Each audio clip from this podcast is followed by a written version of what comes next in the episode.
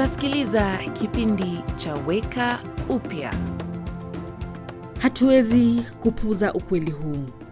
Msimu wa Krismasi hufanya madhara ambayo tumepitia katika maisha yetu kuonekana kuwa kubwa na ya mateso mengi. Wakati dunia inaonekana kujawa na ramsharamsha na kelele, Yesu wa horini anatungoja sisi ambao tunaomboleza yale ambayo tumepoteza kwa faraja kubwa.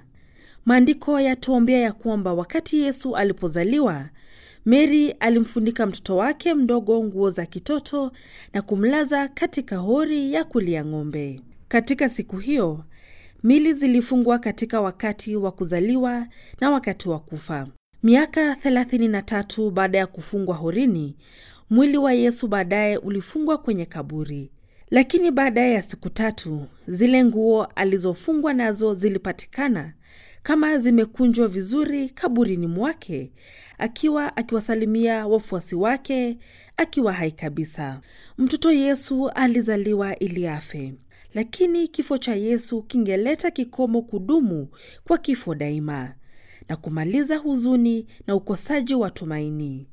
Mfuate Yesu siku ya leo kwenye hori.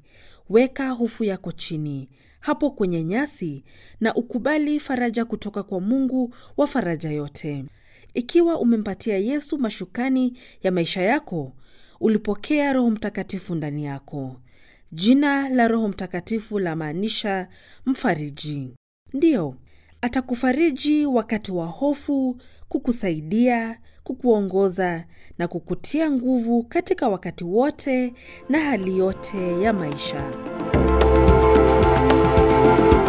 Umekuwa ukisikiliza kipindi cha Weka Upya, ujumbe wa kutia moyo na wenye tumaini. Ili upate habari zaidi, wasiliana na stesheni unayosikiliza sasa.